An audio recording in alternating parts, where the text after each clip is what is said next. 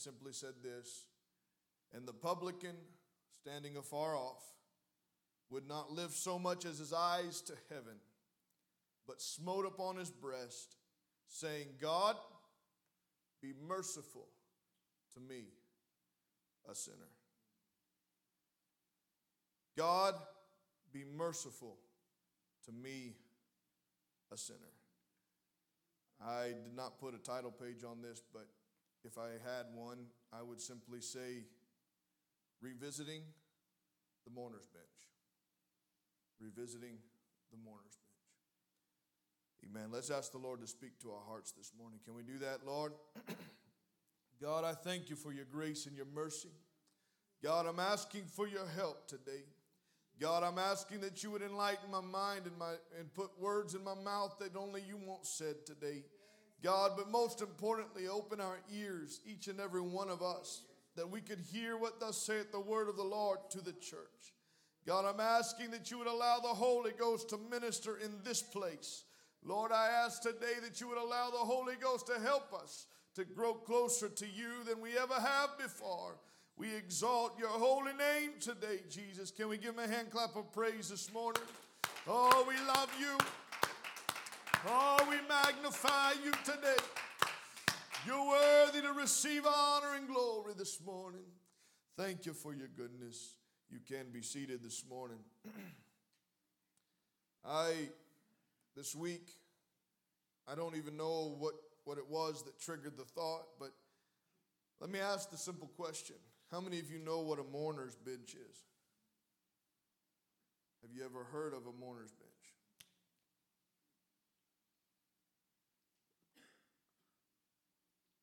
Excuse me, I haven't drank any water this morning, and I'm feeling it. a mourner's bench is very simple. Most of us today, we call it an altar. It's the bench that we've built onto the end of our platform that goes from wall to wall here. We, I pray that we know what it is that we do when we come to this bench. We come and we talk to the Lord and we spend time seeking His face and asking Him, Lord, give us strength. Lord, forgive us. Lord, Brother Tuffy actually got the Holy Ghost right here in this in this portion of the altar. Amen. And as I began to look this up, and I, I believe it or not,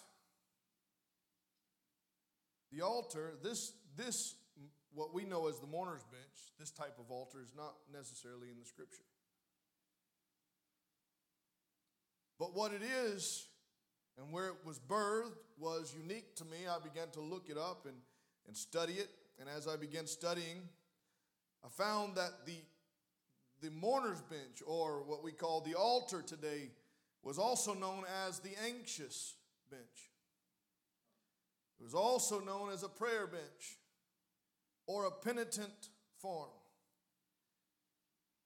It has its origins back in the 18th, late 18th century into the 19th century when the great revivals began to break out. It was actually the Methodist Church that built the first altar or mourner's bench and put it in the front of the church. This concept emerged as a part of the revivalist moment, movement, characterized by an emphasis, an emphasis on personal conversion and emotional expression of faith. All those big words just simply mean they built it so people could get out of their comfort zone in the pew and come forward in an act of faith and say, Look, I'm telling everybody that's here, and I'm telling God, I'm changing my ways. I'm not going to leave this place the same that I came. That's why they built the, these altars. That's why they began to build mourners' benches. Amen. They got, uh, if you'll let me use my imagination, if it was me and I came up with the idea of putting an altar in the front of the church, it wasn't, but as long as I'll be pastor here, these altars will be here. Amen. The reason for that is there's something to be said about moving from out of my comfort zone and not just letting God know secretly somewhere in a corner God, I give you my everything. But sometimes we have to go beyond just that little comfort zone that says, you know, I don't, everybody don't have to know. And yes, you're right. Not everybody has to know whether you're making commitments to God or not. But let me tell you something. When you step out in faith, the, the apostle James, he wrote, he wrote it this way. He said, show me your faith without your works. He said, but I can show you my faith much easier because I'm going to show, I'm going to do something about what I believe. Preaching brings forth faith. It, in fact, it should inspire your heart. As I'm preaching today, I hope that I'm, I'm inspiring a, a spark of faith that, that begins to grow. And, and, and by the end of this service, you're going to have something down on the inside that says, Hey, I want more of God than I ever have before. I want to have something that I've never had in my life before. Amen. And sometimes that, that requires that I have to get up and I have to move out of where I'm used to being and say, All right, here I am, God. I'm coming down. I don't care who sees me. I'm going to lift up my hands. I'm going to put tears, puddles of tears on the altar. Why? Because I want God to know I'm serious and I mean business. I'm not playing games. Amen. I, I began to think of this mourner's bench. Um, the origination of this, this mourner's bench uh, became prevalent during the camp meetings and the revivals of the Second Great Awakening in the United States. A religious revival movement that began, like I said, in the 18th century, late 18th century, into the 19th century. Methodist influence was there when they built these altars, and believe it or not, back in those days, you couldn't tell much of a difference between the religions. I know I've had some of you ask me, why, why do we wear, why do the ladies wear skirts? Why do they not cut their hair and stuff? Let me tell you something, that was a common practice across all faiths. You can do a, just a, a, study just 100, 100, 120 years ago, and you'll begin to see where that was just common practice. And I'm going to be teaching on, on, on these things in, in days to come, but, but I, I want you to understand Help me, Jesus. It wasn't until the women had to step into the warehouses and begin to build parts for the war and begin to construct things that they said, you know, we can't, if we're going to do manly things, we're going to have to wear manly clothes. Essentially, is where those began. And so they began to wear coveralls. They began to, they began to wear things that the men would wear typically to work. And and, and then it moved, it morphed into a women's liberation movement and, and so on. And so it, then it began to morph. And, and, uh, uh, and I'm not to I'm not gonna destroy all of that right now. I, I want to show you in the scripture where some of these things were good.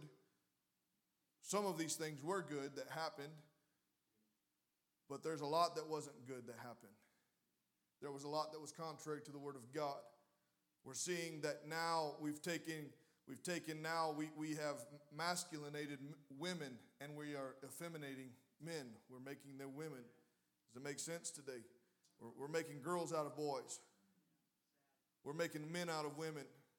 You see, that this was, this was all a ploy of the enemy to begin to change everything that God had set into motion originally. You with me today? And so here we are today, and this is where most folks um, most folks don't ever hear these types of teaching. I'm not going to get down into that. I, I have that. We're going to break it all down, scripture by scripture. I want to show you why I believe what I believe, why I teach what I teach, all of these things. Why, why do we do these things? Number one, it's because I love God. I've had some people tell me, Sister Rini, that, that the only reason people in the Pentecostal church do what they do is because they just they're demanded to be obedient to a man. Let me ask you something. How many of you have I went to your house and beat you over the head and said, Bless God, you better do it this way?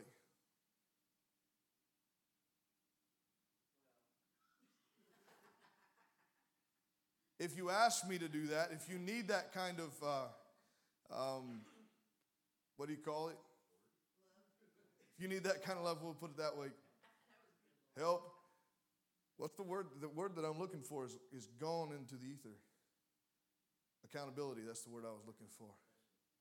I mean, if you need that kind of that kind of accountability, I can help with that. But that's not my favorite way of helping people, all right?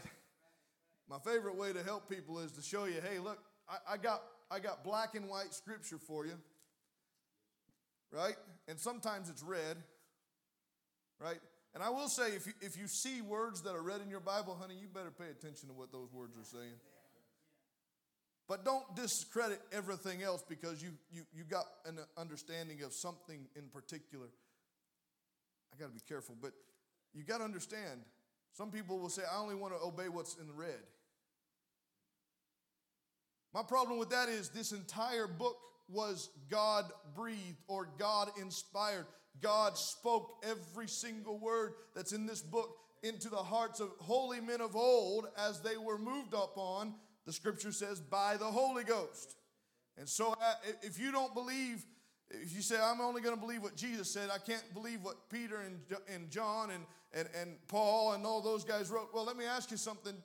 The Bible says in Luke chapter number 24 says that, and then he opened their understanding. Right? Is there any, is there, does anybody not understand what it means when the Bible says he opened their understanding?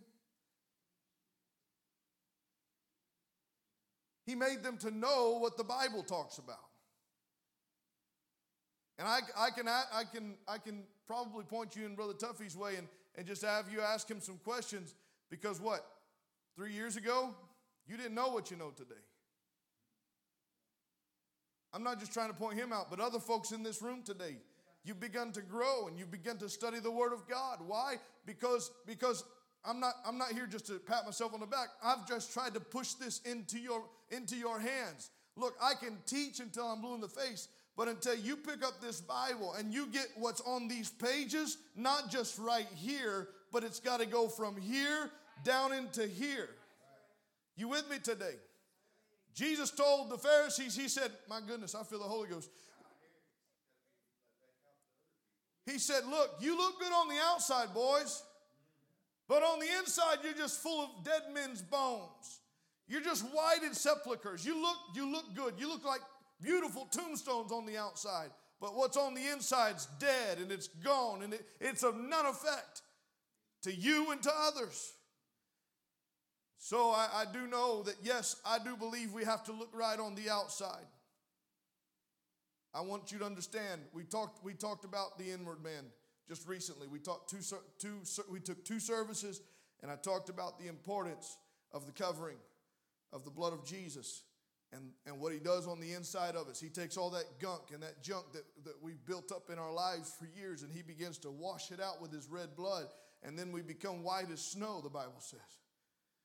And so now here we are. Here we are. We got it clean on the inside. But did you guys know that Jesus said this? He said, out of the abundance of the heart, what? The mouth speaks. What's the principle in that? You ever considered that?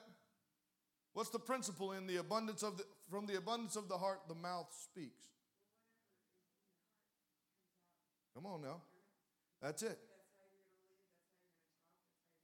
That's right. So you've got to understand what you've got on the inside, if it's really full, eventually it's got to make its way onto the outside. I, when people meet me on the streets, I want them to know there's something different about this guy. Not just because I got a nice suit on, not because I got my hair combed nice, what little bit I got left, not because I got a smile on my face, but because they can perceive there is a difference in me. Walking, in fact, some of the greatest breakthroughs Bishop Riggin has had in Africa has been walking simply through, completely exhausted, pushing these carts with luggage stacked to the top to where it would about they're all about to fall over and pushing them through, and a man walks up.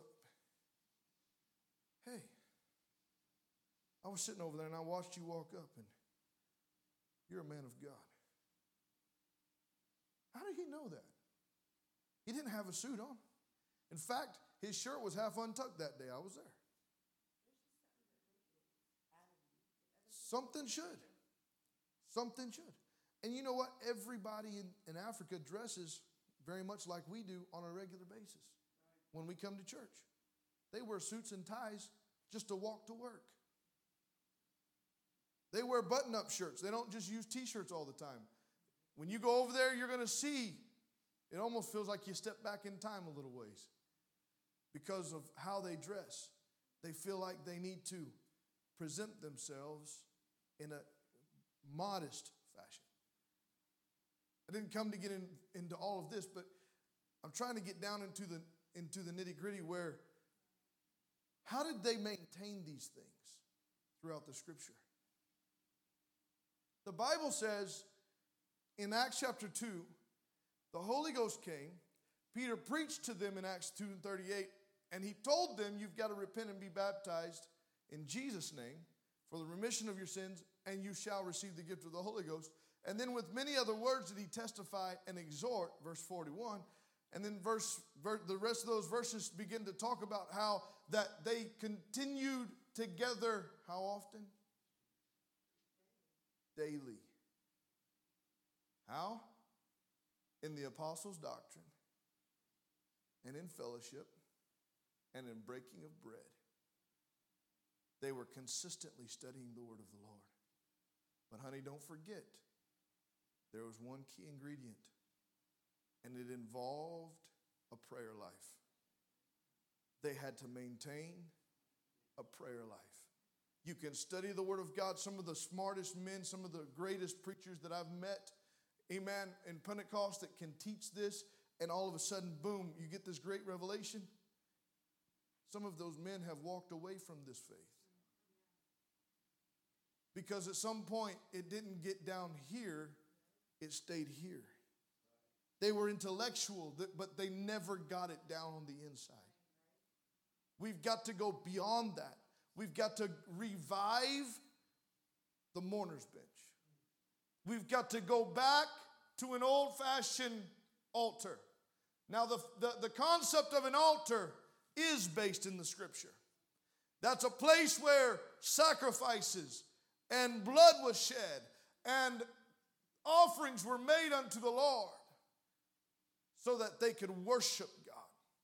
So the mourner's bench could be a place of repentance.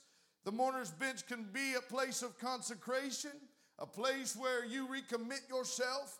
The mourner's bench could also be just a simple place where I go and I kneel and I begin to make and offer worship unto the Lord. What am I doing when I come to an old fashioned altar? I come and I kneel, and as I do, I bow before the King and I tell him how much he means to me. And I let him know, King, you are great and greatly to be praised. You've got to understand when we come into the house of the Lord. In fact, I remember days gone by when I was a young boy, my mom and dad began to, they got this, it's a little bitty piece of wood. They cut this down this much. They cut a, I don't remember what size board it was, but they cut it in half and they made two benches. And they put it in their room, and a friend of theirs put it in his office, and that became their personal mourner's bench. And I remember going into my mom and dad's room, and I, you could hear them praying, and you would go in there and you would see them kneeling at a really roughshod piece of wood. It didn't look pretty. It had two pieces of wood holding it up in the, on the sides, and it, it, was, it was bowing in the middle because of them getting down and putting their weight on the center of the board. But, honey, that was where they went and met with God. So, well, I don't have a bench at my house. That's all right. You got the side of your bed. You got the you got your couch. You got your lazy boy. You, you, you got a place where even if you can't get down on your knees, some of some some of us as we get older, it, it does hurt my knees after a while. And and, and I understand that, but something, there's got to be something to be said about the fact that I'm going to spend time with my Father. And I've got to spend that time effectively. I can't just go there and say, God, I, I love you. Thank you for waking me today and just move on. This year, if, if I can do anything, I'm, I'm juggling a couple of phrases and I may get it printed up and put on the wall. Amen. But, but there's, there's something to be said. I want this year to be a year of prayer, a year that we begin to dig deep down into our souls and let God know God, here I am. I need you more today. And what I want to institute before the end of the year is up is folks coming to the church, amen, whenever they feel like it. And you come and spend time at the house of God. Can I pray at home? Absolutely, you can. But let me tell you something. Remember what I said about making a bit more, taking a bit more action than just staying in my comfort zone. Look, I got an office. I spent time praying in my office at the house. I've spent time in my living room. I've laid in my floor, living room floor, crying out to God way into the night there at the house. Let me tell you something. I've had some beautiful times with the Lord at the house. But guess what? Last night I was laying in bed and I felt like God said, Hey, I need you to go to the church for a while. And so I came and I spent some time with the Lord. And he met with me here. And I want you to understand, he wants to not just meet with me as the preacher, folks, he wants to meet with each and every one of you. Amen. The Holy Ghost has something that He wants to do in each and every one of our lives, but He cannot do it if we're going to stay closed up in our little corner and reserved and say, I'm just going to do what I've always done and expect something different. Honey, you can't get something different if you're going to do what you've always done. Amen. They say that's, that's the that very definition of insanity. Amen. If you continue to do one thing and expect different results, honey, you've got to do something different. Amen. Sometimes you, you've got to say, hey, I know, I know I'm going out of my way, but here I am, Lord. I want to spend time in your presence. I want to dig deep in the Holy Ghost. Hallelujah. Hallelujah. There got to be times where you come into an altar and you begin to call on the name of the Lord. Amen. There will be times where you begin to pray, and the Bible says it this way until you pray with groanings that cannot be uttered. Amen. You're trying to call on the name of the Lord, but you can't say anything because, uh, amen, something down on the inside just begins to cry out, Oh God. Oh God. Hallelujah. Finding a place. I was struggling with my faith. Well, Jude had an answer for that. He said, You need to go build up your most holy faith. How? Praying in the Holy Ghost. This man, the publican that Jesus is talking about, this is a parable. He's teaching about prayer here. Just before this publican began to pray, he was talking about a Pharisee that was there. He was talking about a religious man that was there. And as that religious man was there, he began to pray, God, I thank thee that I am not like some others. That's not okay. It's not okay. But then the Lord turns and he begins to talk about the publican, a no good for nothing. Somebody that maybe folks would think he doesn't offer, have anything to offer God. He was standing afar off. Can you let me use my imagination? He was at the church and he's over here in this corner he made his way to an old fashioned mourner's bench and he began to smite his breast. Oh, God, have mercy upon me.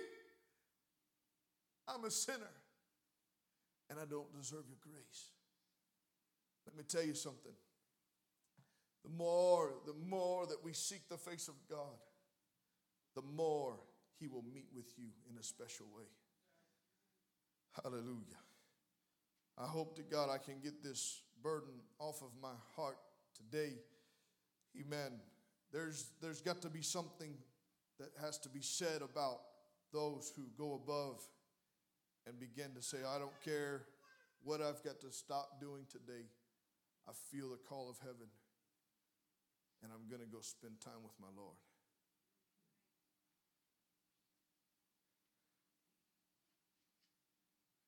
I'm not going to be much longer.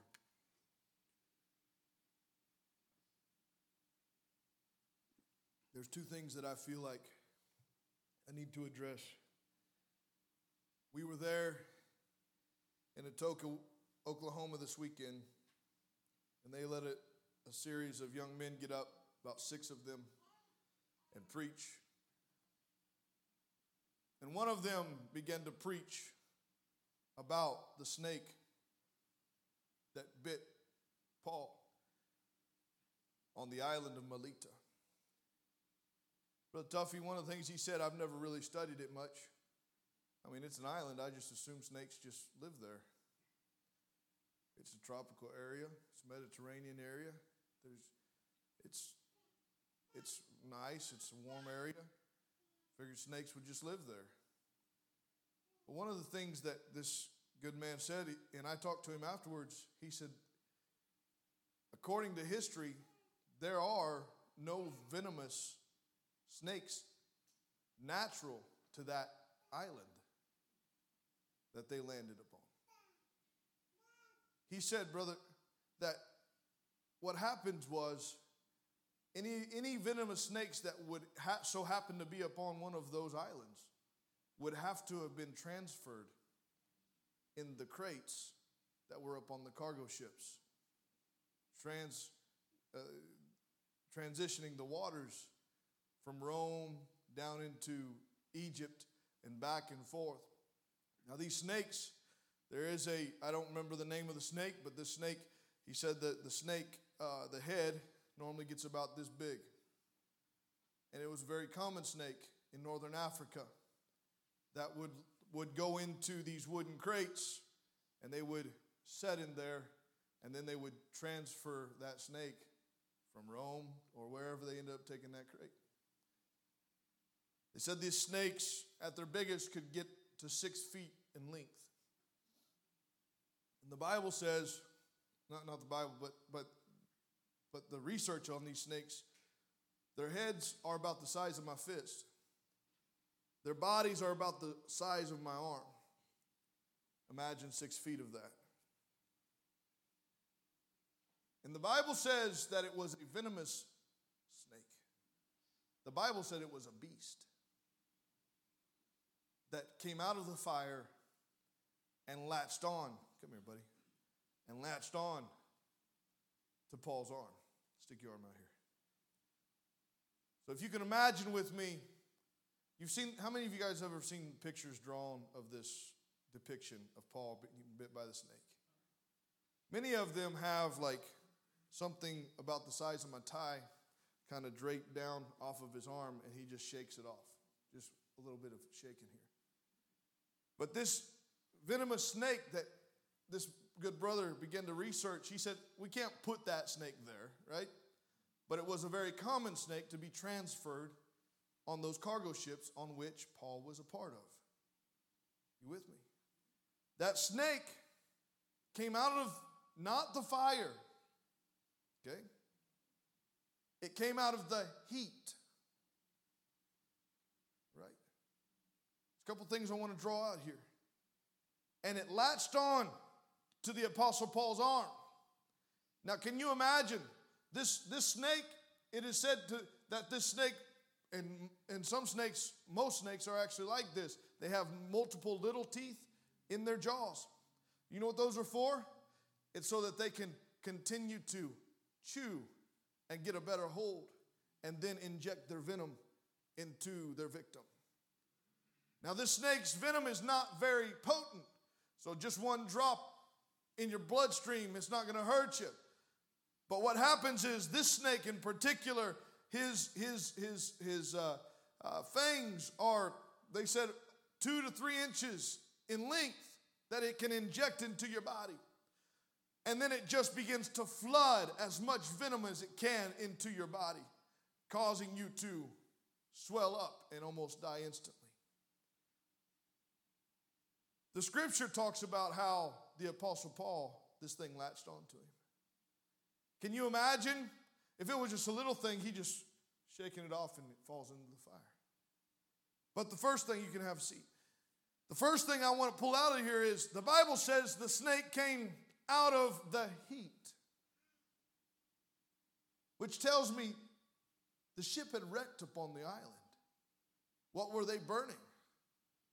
All the wreckage, crates, stuff that was loaded up on that ship. They had gathered it up and started burning it for the warmth that they needed there on the island that day because it was raining and all that good stuff. You with me today?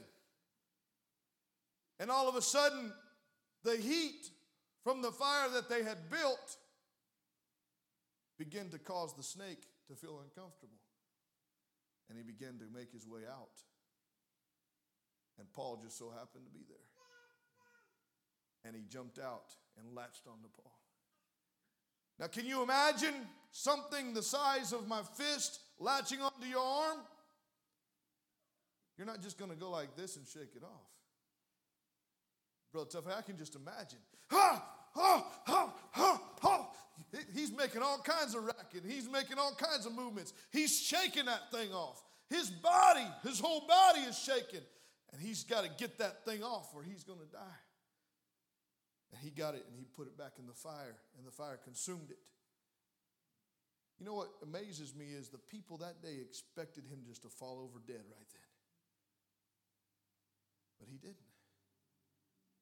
Say, what are you talking about? This pastor, you're supposed to be talking about the mourner's bench. They tie together. Because what happens when you start praying in an altar?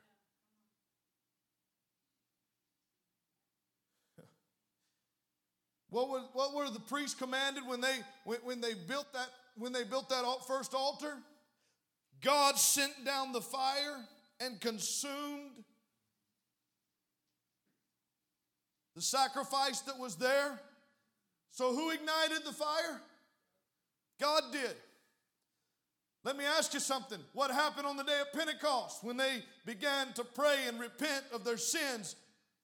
What happened? The Holy Ghost came down like a, and it sat upon each of them.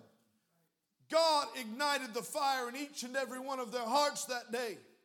And it's now not God's responsibility to keep the fire going on the altar.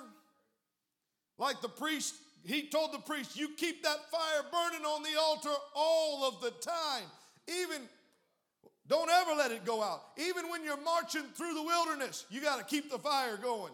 It, has got to keep moving. It's got to keep going. It's got to keep growing. What happens when the fire begins to blaze and, amen, heat begins to draw things out that don't feel comfortable in that kind of environment anymore. So all of a sudden, guess what? Uh, if I begin to pray, Brother Mendez, uh, and I begin to dig deep in my spirit, uh, guess what's going to happen? There are going to be some snakes begin to slither their way out of, of, places I didn't even know they were there, and they're going to try to latch on to me. But guess what?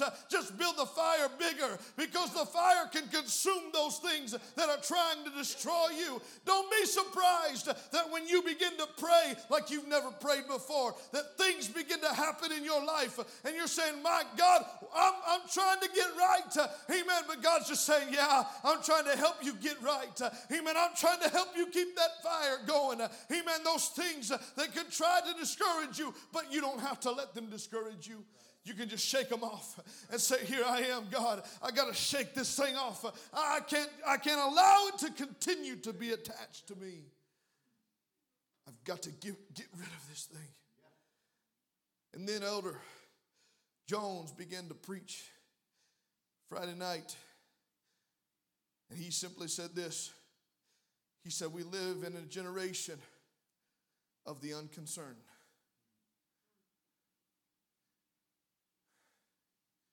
Honey, many of us are mature enough to know if you're going to make it very far in any kind of business, you can't just go into work haphazardly and and just go through the motions. But if you want to get promoted, you're going to have to put some effort into that. And those who are unconcerned, they don't go anywhere. They fill a seat. I worked at a, I, worked at a, a, pharmaceutical way up in, in the city there on Shawnee Mission at Bayer Pharmaceuticals. And, and, and I'm telling you, there were people there on assembly lines. And they had been there 25, 30 years, same assembly line. I'm sorry, I don't believe that's the will of God in my spiritual life for me to be on the same place all of my life. God needs us to grow. God needs us to become more in the kingdom of God. Let me tell you something the devil's biggest tool right now in this day and hour is to say, you wake up on a Sunday morning, man, it's cold out there. You know it's warm in this bed. Just, just pull those covers up a little higher. You know, they're going to be playing it online. You're going to be all right. You can still get what church you need, right? Look, it's not just our church that battles with these types of things. This happens all across the nation. I'm not the only pastor that has people that, that don't feel well or all of a sudden right before service, man, I feel like I feel like trash. You know how many times that the devil tries to use that on me? Every service. Amen. I've been battling my throat all morning this morning, but right now my throat just feels fine. Maybe after service it's going to go back to feeling nasty. I don't, I don't know. But I can tell you this right now while the Holy Ghost is moving, when I come into the house of the Lord and I make that extra effort, I'm not just trying to pat myself on the back. I just want you to understand what God can do for you as well. He don't just do it for the preachers, he can do it for everybody that walks into the house of the Lord. You say, well, we don't want to spread things. I, I appreciate that. But let me tell you something. My God can still heal. Yeah.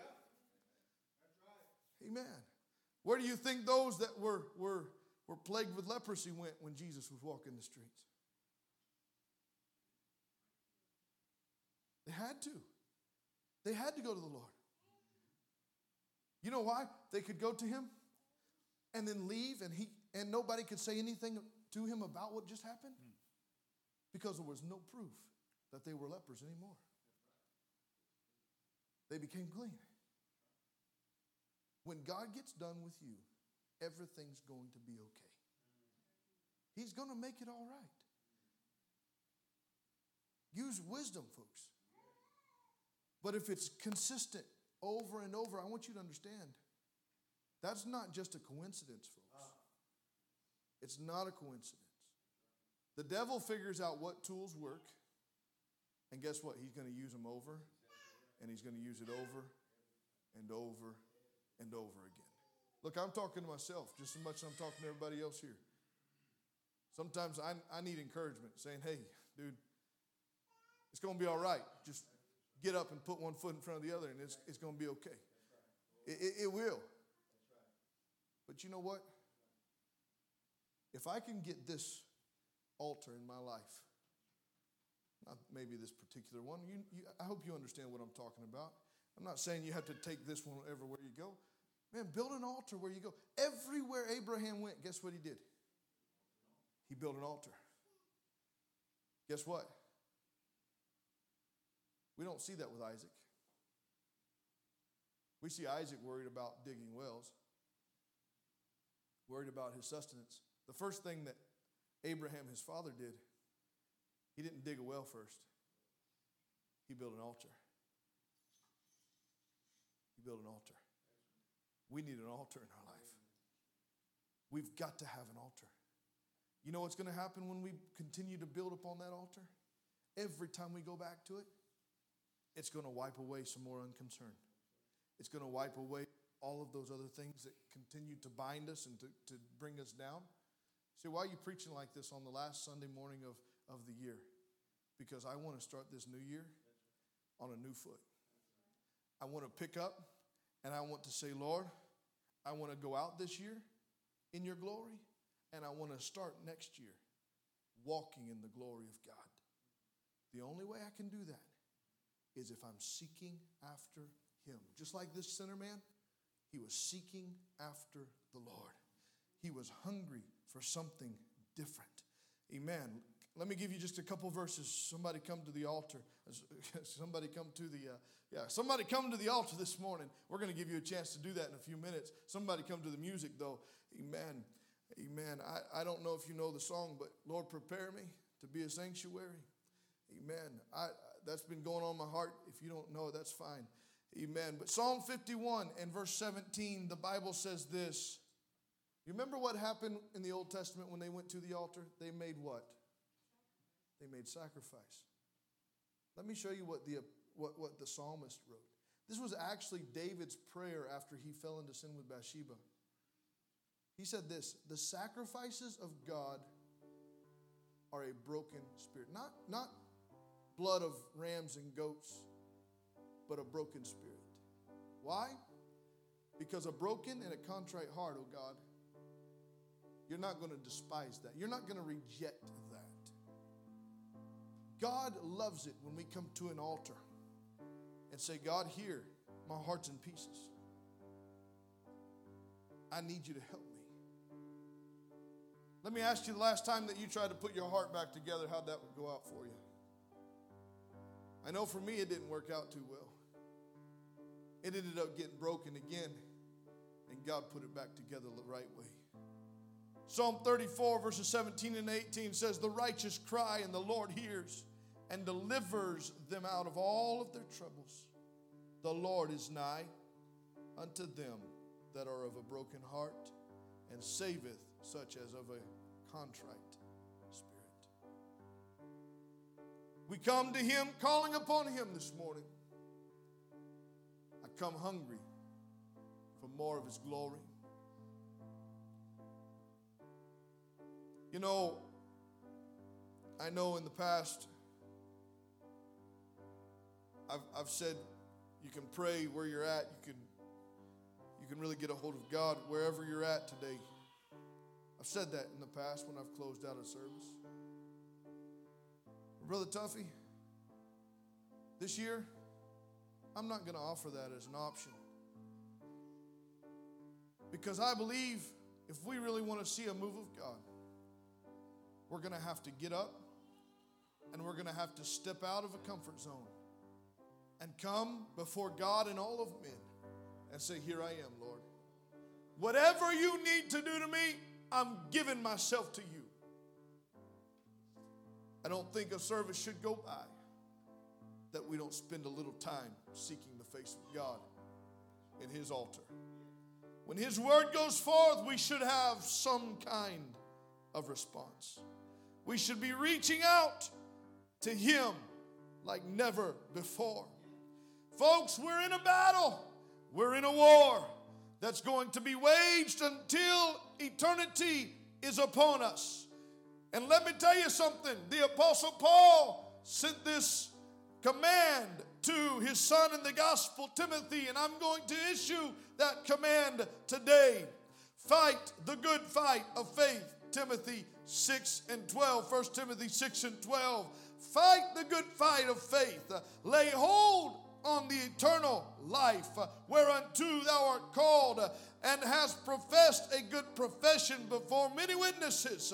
Amen. That way, when we are on our deathbed, as the Apostle Paul was when he wrote to Timothy in 2 Timothy 4 and 7, we can then say, I have fought a good fight, I have finished my course, I have kept Uh, the faith. Uh, but Paul wasn't able to do that uh, upon his own strength. He had to go back, amen, and he had to find a place where he could get a hold of God. He had to go back and regain his strength. He had to maintain the fire that God had ignited upon him when he received the baptism of the Holy Ghost.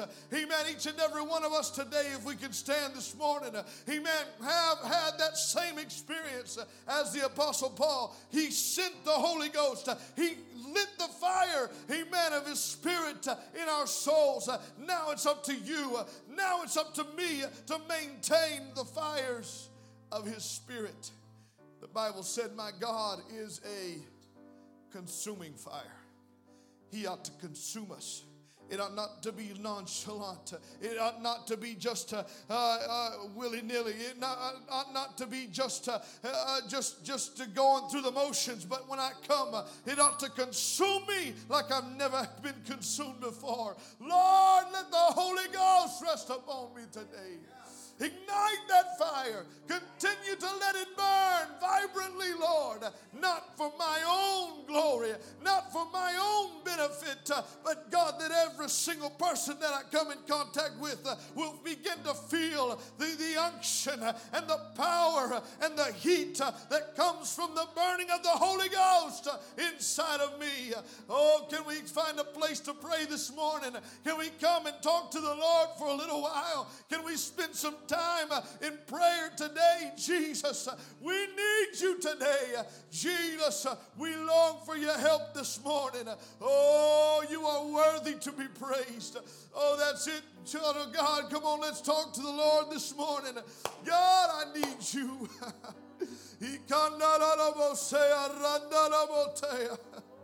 I give you my everything, Jesus. Oh, I give you my everything today, Jesus.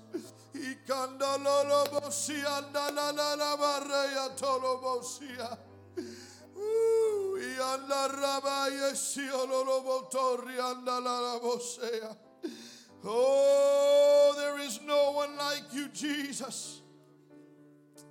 Oh, there is no one like you, Jesus. That's it. Let's call the name of the Lord today. Oh, Jesus, we adore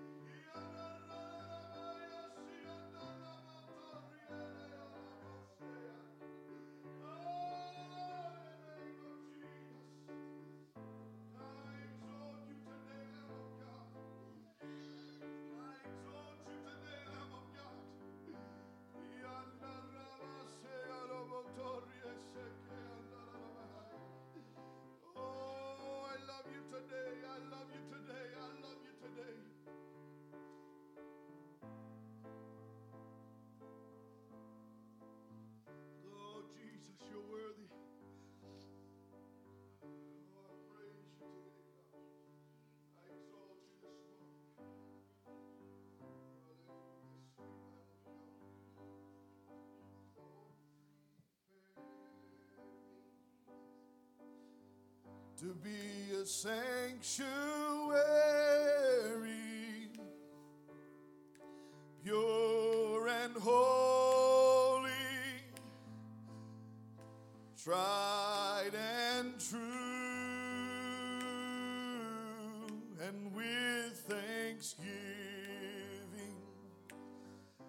I'll be a living sanctuary sanctuary for you. Oh Lord, prepare me to be a sanctuary. Pure and holy, tried and true.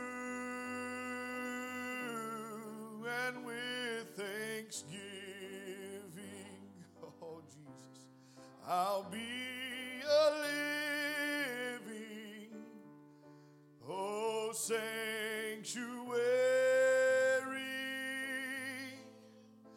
for you. Sing it again, Lord, prepare me to be a sanctuary,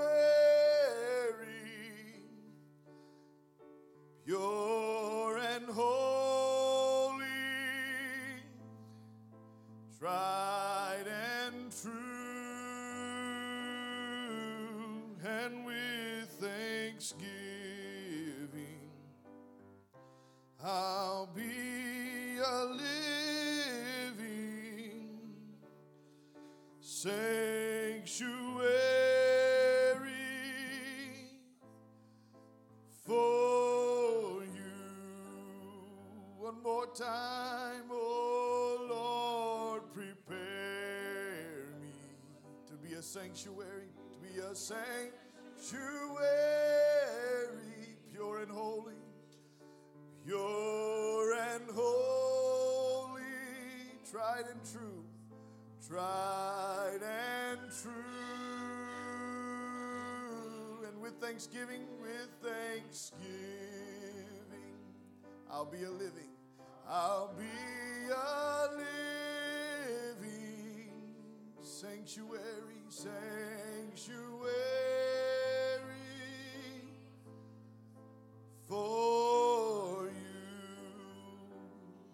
Hallelujah. Can we lift our hands to heaven and just let's begin to love him? Oh, we magnify you today, Jesus. oh, I want to be a sanctuary for you today, Lord.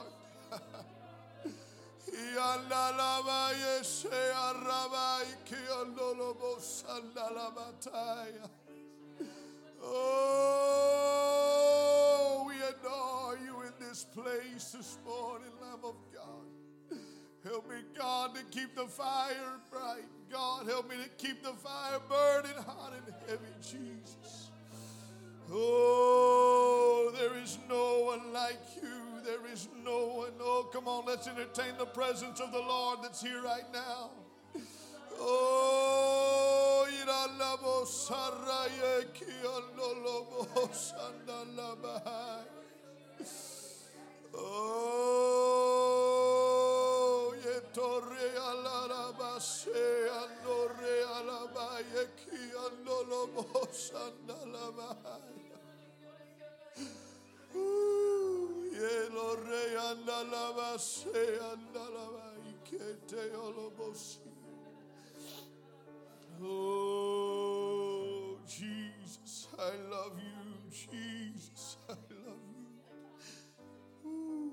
Thank you, Lord, for your grace and mercy today.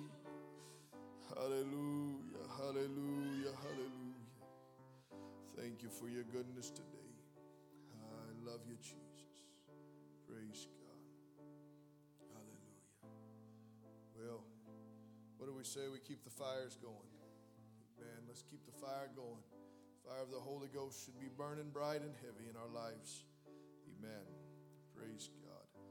Well, tonight we're going to have a good time in the Holy Ghost, I believe.